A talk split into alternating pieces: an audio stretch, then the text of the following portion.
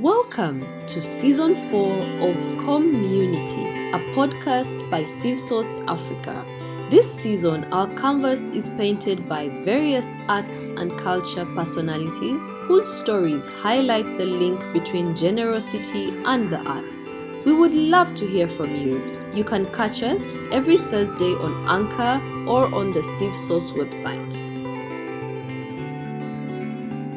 Welcome to this episode of Community, and today we are absolutely excited to be speaking to an amazing dancer, Tereka Kenneth Desire, who is going to tell us more about his, himself and what he does. Tereka, you're very welcome.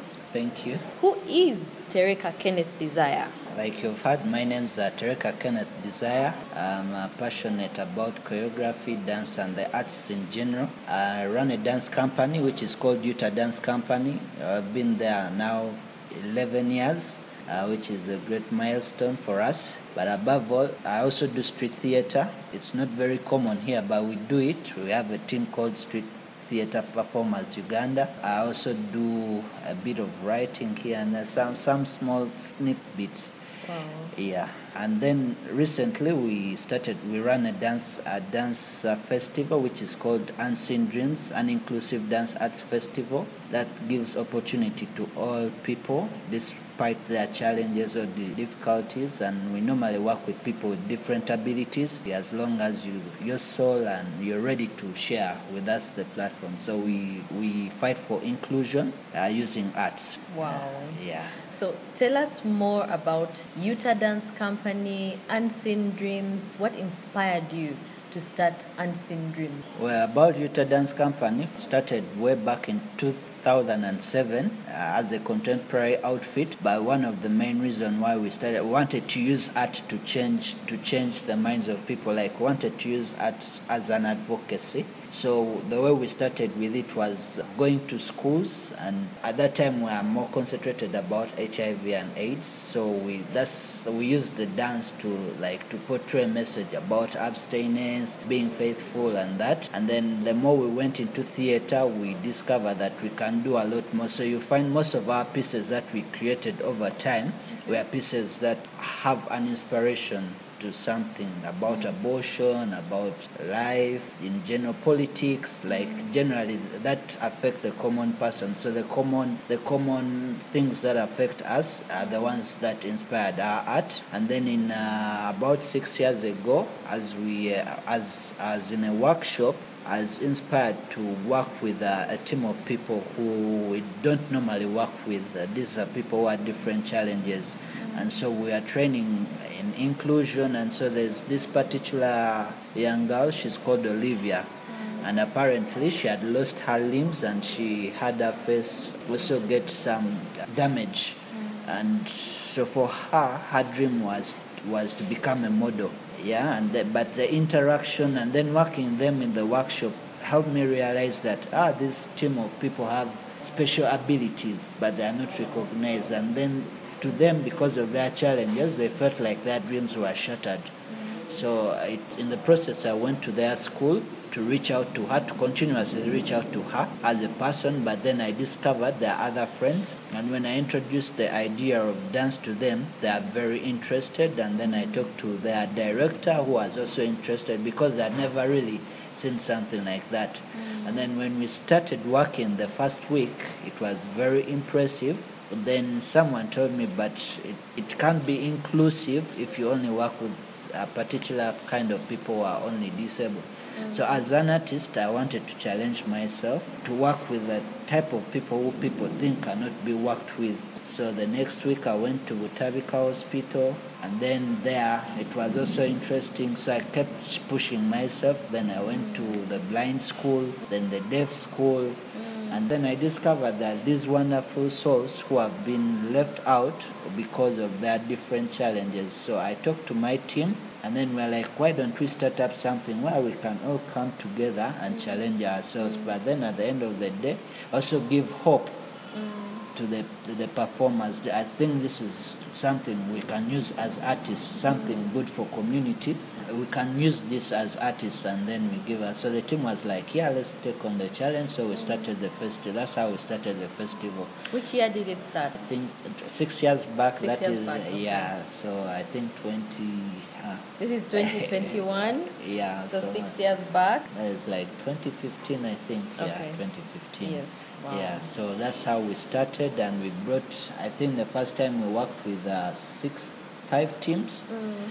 and then we discovered uh, we didn't want people to look at it as a disability festival. So we decided to work with all vulnerable groups that we think of. We brought in women. So, so it started like that, but it's ab- above all the the interactions for us. How do we interact? Mm. Because you find like most of the teams which were there, mm. you find if we are blind, we are cocooned in ourselves as blind mm. people. If we are normal, we are cocooned in ourselves. So we wanted to break those barriers, whereby we all come together and share the same common like same common same common platform. And we thought by using art it would be great because maybe if other people in community saw what we were doing they maybe they could mirror what we are doing like mm. bring people together. So mm. that's how we started the festival and mm. it's been wonderful. I think for me one of the best moments was a moment it, it was an interaction bef- between three people they're all ladies Okay. and uh, all like they all had their own challenges mm. like that they didn't want to talk about them and what. Mm. But when they came for the festival they first came as an audience. Mm. Then they wanted to participate the next time. And their interaction i think one was uh, was a cancer survivor. The other was an hiv person. And then the other one was an acid survivor. And so they that interaction in fact they even helped. Now they looked beyond their challenges and they said oh we all so they discovered that actually everyone in community has a different kind of challenge but how do we come together above it all Wow. yeah That is absolutely amazing. You speak about breaking barriers, using dance to bring people together and to be inclusive and mindful of many community challenges, which is uh, purely out of your generosity, trying Yeah. to use your, your, your dance skills. What is your earliest memory of generosity? I think my earliest memory of generosity was when I was young. I was part of a, a fellowship, like a mm. Vakis fellowship, as a senior for Vakis, and so I was given an opportunity to lead an mm. outreach department whereby I would go out on the streets, like where, where Vakis wanted to give something. So for me, I was given that opportunity to lead that team. So we'd go out on the streets and prisons and mm-hmm. like just giving, sharing what these young people had in their from their families. Like mm. from, so uh, that was inspiring. But also for me because someone did good for me mm. as a young person. I lost my dad when I was still in my primary primary three, mm. and my mom. I think at that moment she couldn't handle my tuition and what. But the headmaster of the school that I was in uh, took care of all the school fees from my primary three to P7. Wow. Uh, yeah, so it's actually was I had was a recent LC chairman, Mr. Amid.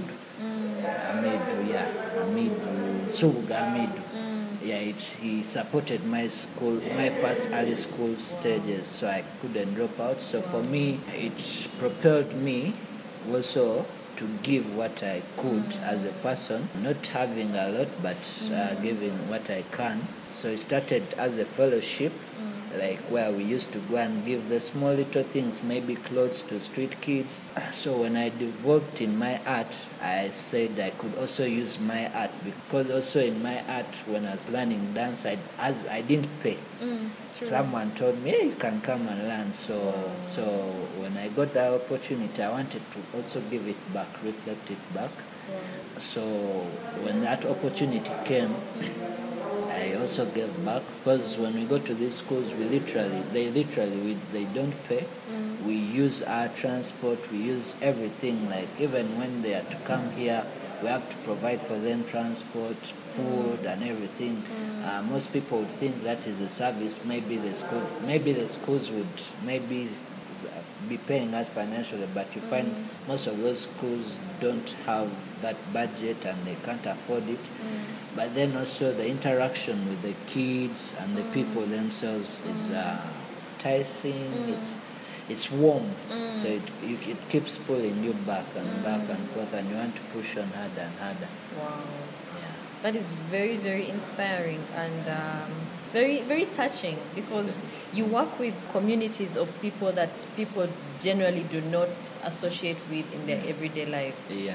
What would you say are the testimonies of those uh, people who have participated? I know I watched the episode of Unseen Dreams last year, and it was very, very emotional seeing the joy and the excitement on the faces of all these uh, participants, most of whom were differently abled persons. Yeah. What, in your experience, would you, you know, highlight as some of their testimonies? What do they say? I think for them it has been one of the remarkable, very remarkable to an extent that they always look out for it. In fact, there's a time when we are doing the festival uh, for this, uh, for, for the last year, and like everyone was spread out there, not in one place. So like I called one of the, ah, she told me, as long as it's unseen dreams, I'll, I'll do whatever it takes because she was blind, and for her she said she can move all the way from Iganga to here. Wow. It doesn't matter because she knows what it. Uh, she, this is what she told me.